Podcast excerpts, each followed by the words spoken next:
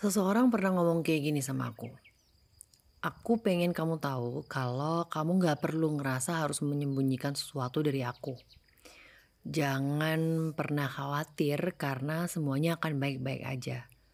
Jangan pernah takut kehilangan aku.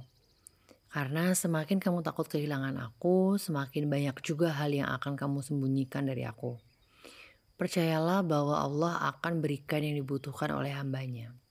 Qadarullahi wa ma sya'afa'al emang bukan jodohnya dan kita hidup masing-masing sekarang.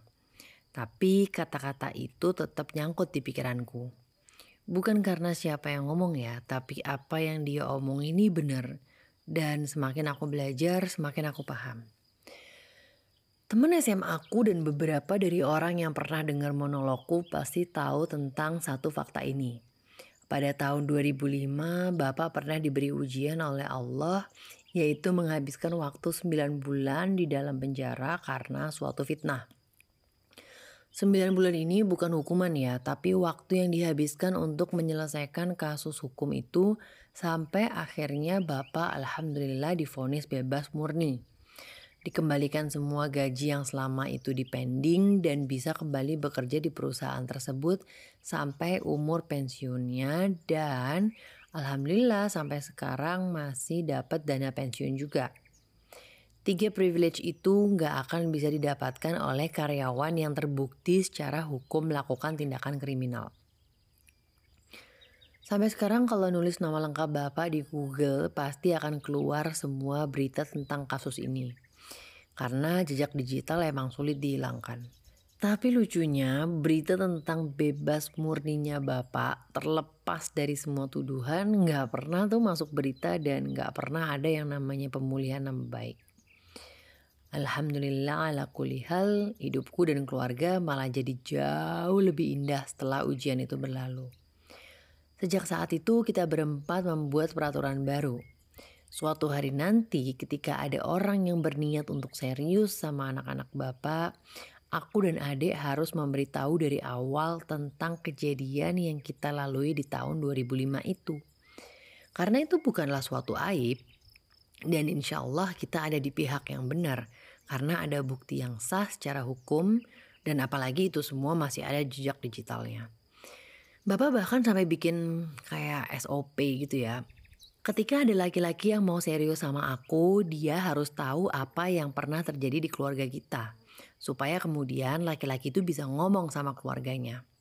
Kalau keluarganya bisa menerima, alhamdulillah. Kalau keluarganya merasa perlu tabayun, ya silakan. We are more than happy to share the whole story.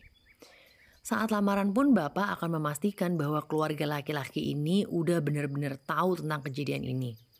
Jadi nggak bisa nih calonku pura-pura udah bilang sama orang tuanya padahal belum. Karena nanti akan langsung ditanyain sama Bapak antara orang tua dengan orang tua. Kalau ternyata orang tua calonku belum tahu tentang kejadian ini dan mereka kaget, ya mereka akan dipersilakan untuk pulang sama keluargaku untuk bisa mencerna semua faktanya dan berembuk kembali apakah mau dilanjutin atau enggak. Kalau emang mau lanjut, kita menerima dengan tangan terbuka kedatangan mereka kembali untuk yang kedua kalinya. Ribet ya? Tapi aku bahagia. Aku seneng karena orang tua aku punya standar ini Keluargaku punya prinsip bahwa semuanya harus dikasih tahu di awal dan gak boleh ada yang ditutupi selama itu bukan aib loh ya. Dan menurut kami, kejadian di tahun 2005 itu sama sekali bukan aib. Aku ingat ibu pernah bilang kayak gini, jangan pernah malu sama bapak.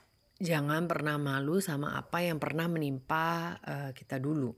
Yes, our life will never be the same again after this. Karena ada jejak digital yang belum terhapus. Tapi ibu dan bapak nggak masalah hilang-hilangan calon kalau emang mereka nggak bisa nerima ujian hidup kita. Kalau dari sudut pandangku, alhamdulillah aku sama sekali nggak pernah malu atau minder sama hal ini. Bahkan saat kasus ini lagi heboh-hebohnya, Alhamdulillah aku masih bisa sekolah kayak biasa. Malah support teman-teman itu luar biasa banget. SMA loh kita waktu itu.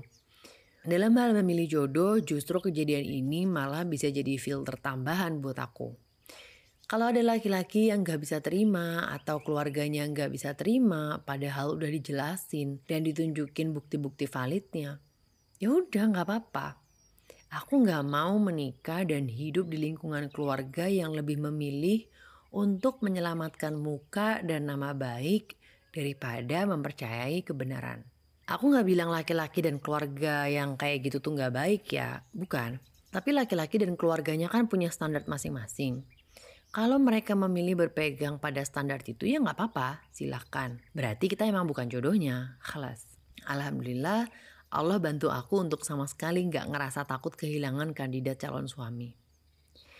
Well, what I'm trying to say is, untuk yang masih belum menikah, aku punya nasihat yang terutama aku tujukan untuk diriku sendiri ya. Jangan pernah berpikir untuk menyembunyikan hal-hal tentang keluarga kita pada orang yang berniat untuk serius dengan kita. Selama itu bukan aib ya. Karena calon kita dan keluarganya berhak tahu semua tentang calon besan dan calon mertuanya. Jangan pernah mencoba untuk menyembunyikan pandangan agama, keadaan ekonomi, garis keturunan, dan latar belakang pendidikan keluarga. Karena itu semua jadi tolak ukur yang Rasulullah Shallallahu Alaihi Wasallam ajarkan dalam memilih calon pasangan. Rasulullah Shallallahu Alaihi Wasallam bersabda, wanita dinikahi karena empat perkara, karena hartanya, keturunannya, kecantikannya, dan agamanya. Maka pilihlah wanita yang taat beragama, niscaya engkau beruntung. Hadis riwayat Bukhari nomor 5090. Tapi jangan juga jadi pasif, hanya karena pasangan kita bilang, Iya nanti aku akan bilang kok kalau waktunya udah tepat. Terus kita setuju aja gitu. Ya udah nggak apa-apa. Ketika nanti dia punya niat untuk melamar dan bawa keluarganya, tanyain lagi apakah sudah disampaikan ke keluarga. Kalau emang belum ya udah suruh dia mundur, tunda rencana lamarannya dan katakan dulu apa adanya ke keluarganya. Kalau dia bilang udah pun tetap aja harus dipastikan lagi saat lamaran nanti. Jadi perempuan itu harus tegas. Jadi keluarga pihak perempuan itu harus tegas.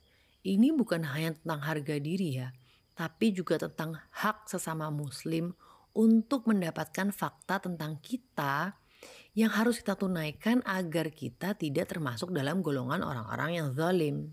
Karena ada banyak banget kisah nyata yang rencana pernikahannya bubar jalan berantakan hanya karena salah satu pihak memutuskan untuk berdiam diri dari menyampaikan tentang keadaan keluarganya.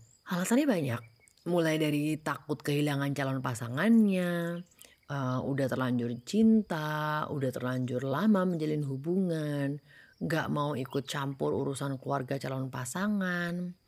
Dan kalau dikasih tahu pasti keluarga nggak akan bisa menerima atau nanti aja ngasih taunya kalau udah menikah, udah punya anak. Kalau alasan itu terdengar masuk akal, berarti banyak yang harus kita pertanyakan ke diri kita sendiri. Satu, takut kehilangan calonnya. Berarti nggak percaya dong sama janji Allah di Quran surat Al-Baqarah ayat 216. Dua, udah terlanjur cinta. Apakah Rasulullah Shallallahu Alaihi Wasallam mengajarkan kita untuk jatuh cinta begitu dalam pada seseorang sebelum menjadi pasangan halal kita? Tiga, terlanjur lama menjalin hubungan. Nah ini, ngapain aja selama ini berhubungan? Kok bisa masalah kayak gini masih belum juga diomongin?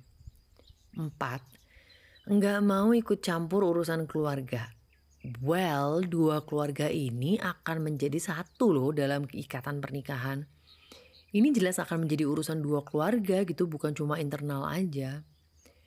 Lima, lah udah tahu keluarga nggak akan bisa terima, kenapa diterusin? Kalaupun penolakan keluarga ternyata nggak ada dasarnya, Ya justru kasih tahu di awal dong biar kita bisa saling tabayun dan diskusi. Biar kita bisa punya waktu lebih banyak to address this matter. Bukan malah dinanti-nanti, ditunda-tunda. 6. Nanti aja ngasih taunya kalau udah menikah. Kenapa? Apa alasannya? Tujuannya apa? Kenapa waktu yang terbaik menurut kita adalah ketika udah terjadi akad nikah? Coba apa benar niat menikah untuk ibadah? Atau ada tujuan lain yang hanya kita dan Allah yang tahu? Ada nasihat Bapak dari kejadian itu yang akan selalu aku ingat. Bapak bilang, kebenaran itu gak akan bikin kamu jadi penakut. Malah kebenaran itu memberi kamu keberanian yang gak pernah kamu bayangkan. Kebenaran itu bukan untuk ditutupi. Fitrah kebenaran adalah untuk disampaikan, walaupun nyawa taruhannya. Ingat, Rasulullah Shallallahu Alaihi Wasallam yang gak pernah gentar menyampaikan kebenaran ayat-ayat Allah walaupun banyak orang yang gak suka saat itu. Dan sebaliknya, sepintar apa pun kamu menutupi sesuatu yang gak benar, suatu saat akan terungkap juga. Gak peduli seberapa besar effort dan waktu yang kamu habiskan untuk menutupi itu.